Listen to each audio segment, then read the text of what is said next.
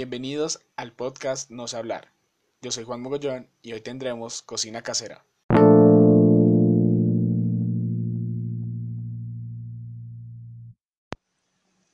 Hoy tenemos este tema que me llama mucho la atención porque es algo dentro de la gastronomía, una derivación de la gastronomía que involucra a todos los hogares de todas las clases sociales y a todo el mundo. O sea, no importa de dónde seas, este tema te involucra a ti. Esta cocina yo la llamaría como algo hereditaria porque si ustedes ven, esta es una cocina de tradición, o sea, tradición y hereditaria. ¿Por qué? Porque se conlleva con unos criterios, pues de una sazón, de cierta manera de cocción y que tiene algo en particular, que es que esta cocina no es de una receta que uno llega y anota y es como, no sé, 200 gramos de carne, de tanto de perejil, tanto de cebolla, tanto de tomate, no. Es como querían los mexicanos algo a ojo de buen cubero, que solamente por ya saber qué tanto le echaste o vas probando y vas echando, sabes que ya está delicioso o le tienes que hacer algo más para poder mejorar el sabor. Todos en nuestras familias tenemos aquella persona que tiene como ese don, comillas don, que tiene para cocinar muy bueno y que cuando se hacen las reuniones familiares, esa persona es la que cocina, ya sea enlazados, sancochos, eh, no sé, navidades, año nuevo, ocasiones especiales, el cumpleaños de la abuela, te amo abuela. Son aquellas personas que logran llamar la atención de todo el mundo y hacen que las personas vayan a la cocina solamente como por ir probando y quieren meterse para probarle siempre la comida. Entonces, entonces es algo muy divertido. El portal Toda Cultura define a la cocina casera como aquella comida sencilla y cuidadosamente elaborada que se hace y se sirve en las casas de familia que se preocupan y prestan atención a su preparación, no solo desde el punto de vista alimenticio, sino para complacer el paladar de todos. Estamos en el siglo XXI, así que pues hombres también atrévanse a cocinar, no les dé pena, y si lo hacen, muy bien por ustedes. En el caso especial de Colombia, ya que somos un país pues muy diverso referente a la gastronomía, para nosotros es muy importante y les damos un valor súper elevado a nuestras abuelas o nonas o como ustedes le digan. Eh, pues porque sí, porque son ellas las que ya tienen un conocimiento, o sea, pero mal. O sea, tú le preguntas a tu abuela como, oye, abue, ¿cómo puedo hacer, no sé, esta carne o cómo puedo hacer tal cosa? Y ella de alguna manera, como, no sé, se saca la información de su, de su recetario y, lo, te dice como, no, déjalo tanto tiempo, échale más o menos que se vea así y déjalo así, ya te lo comes. Y uno es como, parce, te adoro, gracias, no sé cocinar. Y creo que esto poco a poco se está perdiendo, ¿saben? Porque sí, es, buena la, la, innovación, pero de pronto la cuestión de los domicilios y todo esto, pues en algunos casos, digamos que está acabando con eso, lo está exterminando.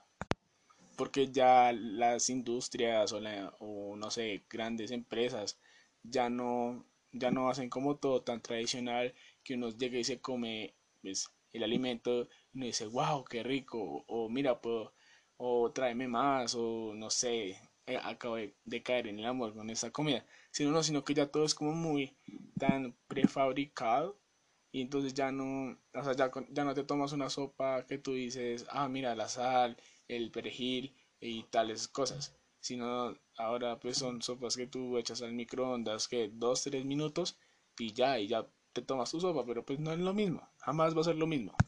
Yo personalmente soy consumidor de algunos de estos productos, pues más de lo que es pasta en microondas, o sea, no lo consumo demasiado, pero cuando me lo como me parece súper rico. Pero pues no sé, creo que debería intentar hacerlo un día y no fracasar en el intento, pues obviamente comprando el sobrecito ya hecho de, de queso y haciendo la pasta normal. Es como intentar ser mi propio chefcito a lo ratatouille, ser mi propio Remy y crear algo nuevo. Y pues obviamente utilizar lo que tengo a mi alcance porque creo que también eso es uno de los factores importantes dentro de la cocina casera. Que sí, o sea, desde los hogares más humildes hasta los de los gomelos, pues ya uno puede decir como, ah, mira, tengo en la nevera o en la alacena estos productos, puedo sacar eso. Entonces también tocaría agregarle ese concepto, esa idea a la cocina casera. Alrededor del mundo van a haber muchos tipos de cocina y diferentes maneras de hacerlo. Pero para mí personalmente, la, bueno, digamos que la parte que exalta este tipo de gastronomía sería toda Latinoamérica. O sea, desde México hasta la Argentina, todos tenemos nuestra cocina casera. Obviamente no quiero dejar de lado a la cocina europea, que pues es donde tenemos en algunos casos influencia, pero no creo que sea como tan de la leña, de la abuelita haciendo, no sé, arepas o lo que sea, y, y toda la familia ahí reunida y todo eso. Para mí la cocina europea va un poco más hacia la estética de tanto de la presentación de un plato como el sabor. No sé, siento que esa cocina es un poco más fancy, más elegante respecto a la de nosotros.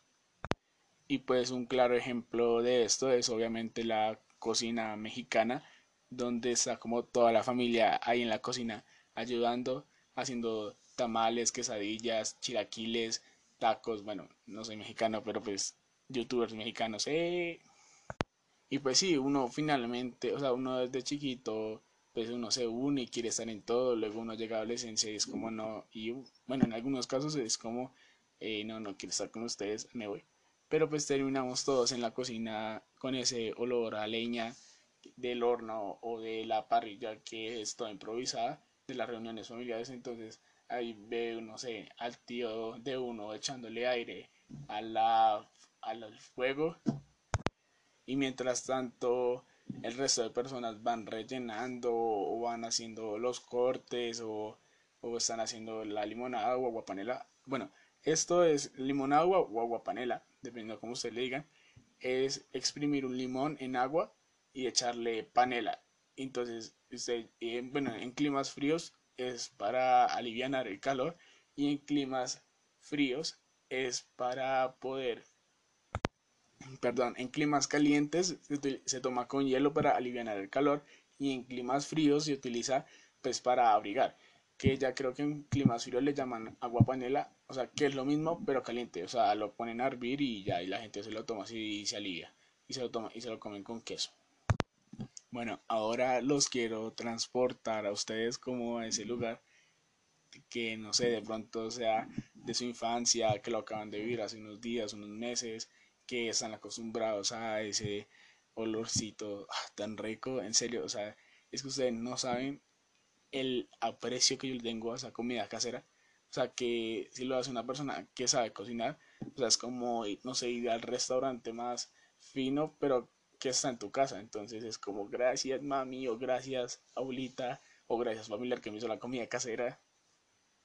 Pero bueno, el punto es como, a ver, cierren sus ojos, respiren profundo y no sé, imagínense que están en la cocina de su casa y que de repente lo, se encuentran a su mamá, no sé, haciendo unos frijoles o haciendo una carne asada con arroz o haciendo, uy, una comida colombiana, el arroz con huevo. Amigos, si ustedes no han probado eso, o sea, hagan arroz con huevo y le echan un poquito de sal y se lo comen. Es muy delicioso, en serio, créanme, es muy delicioso. Y aparte que es muy económico, entonces si están en la universidad y necesitan, digamos, ahorrar, si, y pues quieren probar algo nuevo, deberían hacerlo. Continuando con la imaginación, llegan ustedes, se sientan a la mesa, le alcanzan el plato y ustedes comienzan a comer y llega a su paladar ese bocado y es como tan, oh, qué hermoso, lo agradezco, lo siento por mi cuerpo, siento que mi cuerpo es una fiesta interna que cada una de sus diferentes texturas me llena y es un grito al cielo de los ángeles. Los ángeles están gritando de lo delicioso que es esto. Yo sé que les acaba de dar hambre, o sea, solamente imaginar eso da mucha hambre y da como esa sensación en las tripitas, como de, ah, quiero comer eso. De pronto, si no han tenido la oportunidad de hacer esto con sus familias, pues no sé, por lo que sea, o nunca han probado lo que es la comida hecha en casita, con amor, con paciencia, que así uno se corte pelando los tomates y la cebolla y a uno lo regañen, uno sabe que es con mucho amor y luego uno se quema con la sartén o con el aceite que está hirviendo. Pueden acercarse a uno de estos locales, sí o sí, restaurantes que de pronto hay en la calle.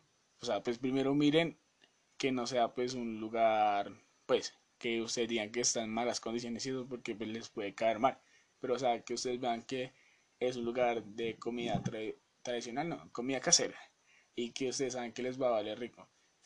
No en todos los lugares, pero la mayoría de veces donde está la buena comida es porque sirven resto y, o sea, mucho, y eso a un precio económico.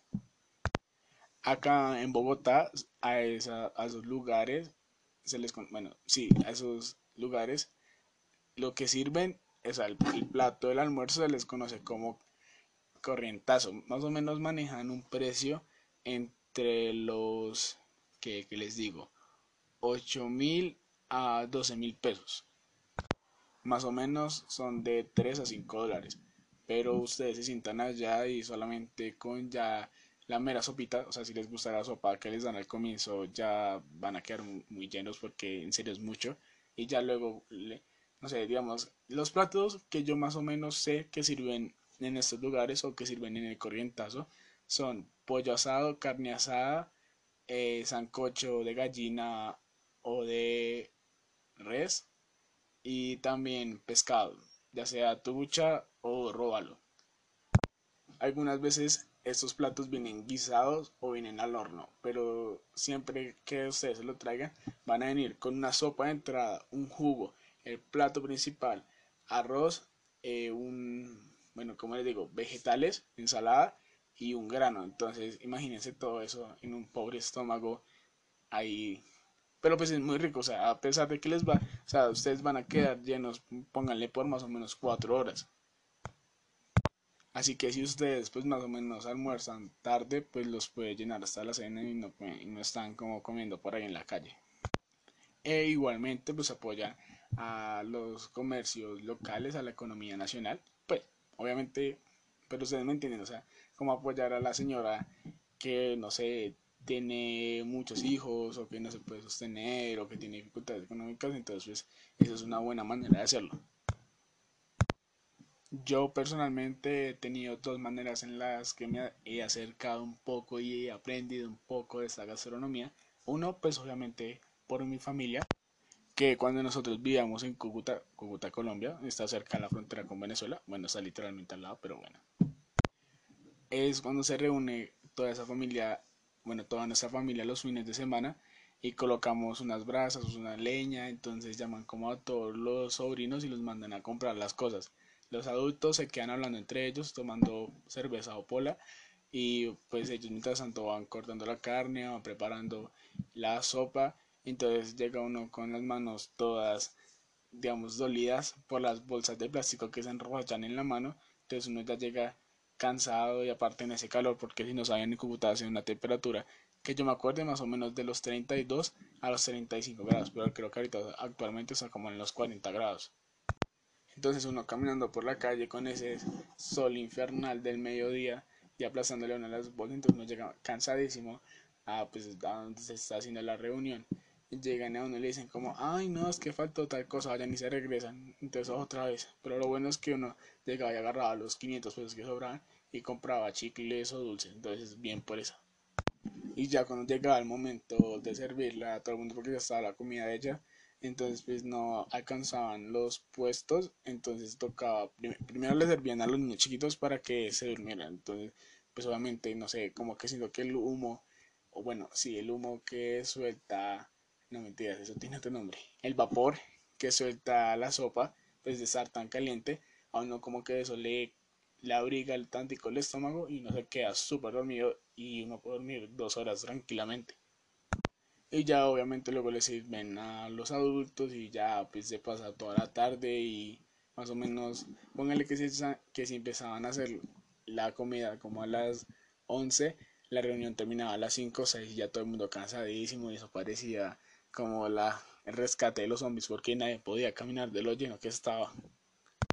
Y otra manera de, en la que me he acercado es en los paseos de olla. Sí, bueno, paseo de olla, para los que no saben, es cuando en tierra caliente se va a un río o a una bahía que, pues, que una persona renta y pues hay un negocio ahí y está al lado del río. Entonces la gente los domingos dice, vámonos de paseo ya. Entonces, cuando usted le, si ustedes no saben, propóngale a su familia, vámonos de paseo ya. Y ellos ya entienden. Este paseo tiene una característica especial que, o sea, que, ustedes pueden decir, ah, no, es que vamos a hacer carne, o pues, no. Regla de paseo de olla es que se come sancocho. Sancocho es como una especie de, bueno, en Colombia tiene diferentes maneras de hacerla, pero la manera en la que yo conozco es agua, yuca, zanahoria, arveja, eh, alguna proteína, pollo, res o las dos, también se puede hacer. Y eso se deja hervir más o menos como una hora. Obviamente con los aliños que es sal y ya, creo que ya no sé, no, no le aprendí, sorry, abuelita.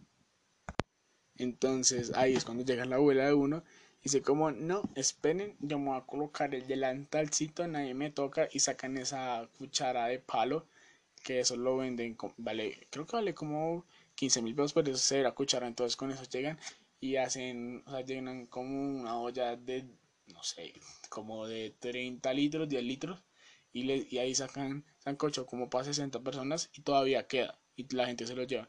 Entonces llega la abuelita, como, a ver, mijito, vaya y usted pelee esto, y usted haga esto, y usted coloque la olla, usted coloque las brasas, y siempre colocan al que se emborracha más rápido a cuidar los niños. Entonces, en cualquier momento de ese paseo, van a terminar gritando como el niño, el niño. Y allá, el que los está cuidando, como que no, lo siento, yo no los estaba cuidando. Entonces es muy chistoso y es muy divertido, porque pues es en ese momento, otra vez con la familia, que uno que pues, se reúne y, y es, eso mayormente sirve para los reencuentros de los primos. O sea, ahorita no sé, pero los primos tomaron una relevancia dentro de nuestra cultura, entonces son como, hola primo, ¿cómo estás? Y llega el primo favorito, como, eh, y uno, eh. En realidad esto es algo muy divertido y que no sé qué otras maneras ustedes tienen que se hayan acercado a esa cocina. No sé, de pronto los pasteles que hace su tía o los tamales que hacen a final de año o la lechona. Lechona es, o sea, bueno, les voy a explicar. Es llegar y en, primero engordar, criar un cerdito y engordarlo, o sea, engordarlo mal, o sea, Peppa Pig puede ser una lechona perfectamente.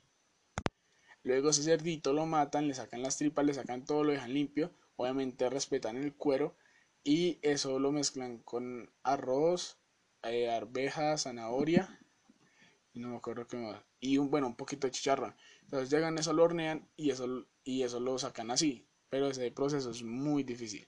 Creo que en Masterchef Colombia Celebrity hay un episodio donde hacen lechona. Entonces, si lo pueden buscar, es en serio que es fascinante ese proceso y aparte que es muy difícil y que no todo el mundo lo hace. Entonces, ah, bueno, ahí tenemos otro ejemplo de la comida tradicional slash casera. Ya finalizando este podcast, por favor vayan y le dan un abrazo o un beso o no sé, demuéstrenle el cariño que tienen hacia su abuelita o su mamá, o sea, la persona que les cocina tan rico, porque en serio, es algo que no tenemos que dejar de lado. Por eso les decía, o sea, sí puede ser que yo no sé cocinar y, y alguien, y por eso pido domicilios o alguien me hace la comida y eso. Pero de pronto llamar a, un familiar y decirle como, oye, tú que eh, sabes hacer esto, ven, ayúdame. Y ya, y ir y seguir con esa tradición de poder compartir las recetas de la abuela. Siempre son recetas de la abuela. Entonces, entonces ahí ya hay como un reencuentro. Porque entonces ya comienzan, como les decía, entonces ya comienzan a recordar que el paseo, que la vez que se cayó alguien, que la vez que se fueron de viaje. Son aquellos momentos que uno de pronto aprovecha más a la familia y que uno dice como, oh, me encanta ser parte de mi familia. Además que la persona que sabe cocinar, no sé, tiene como un atractivo plus. No sé, si ustedes de pronto están enamorados de una persona que sabe cocinar o inclusive su pareja es el chef de la casa, pues es porque seguramente alguien de la familia le enseñó. Y con esto quiero decirles, ábranse a la cocina, intenten o no sé si de pronto pues viven solos y hace mucho que no hablan con su familia, pues busquen fácil en Google recetas, Google, recetas de, no sé, de lo que ustedes creen que es tradicional e intenten hacerlo, ¿por qué no? Aparte que ahorita hay mucho tiempo libre, entonces, ¿por qué no intentarlo? Y así pueden descubrir un nuevo hobby y algún día ustedes le van a hablar a sus hijos o a sus sobrinos, si es que no quieren tener hijos, de cómo pueden hacer una buena receta y así ustedes comienzan con esa bonita tradición de lo que es la, de la cocina casera, la cocina hereditaria.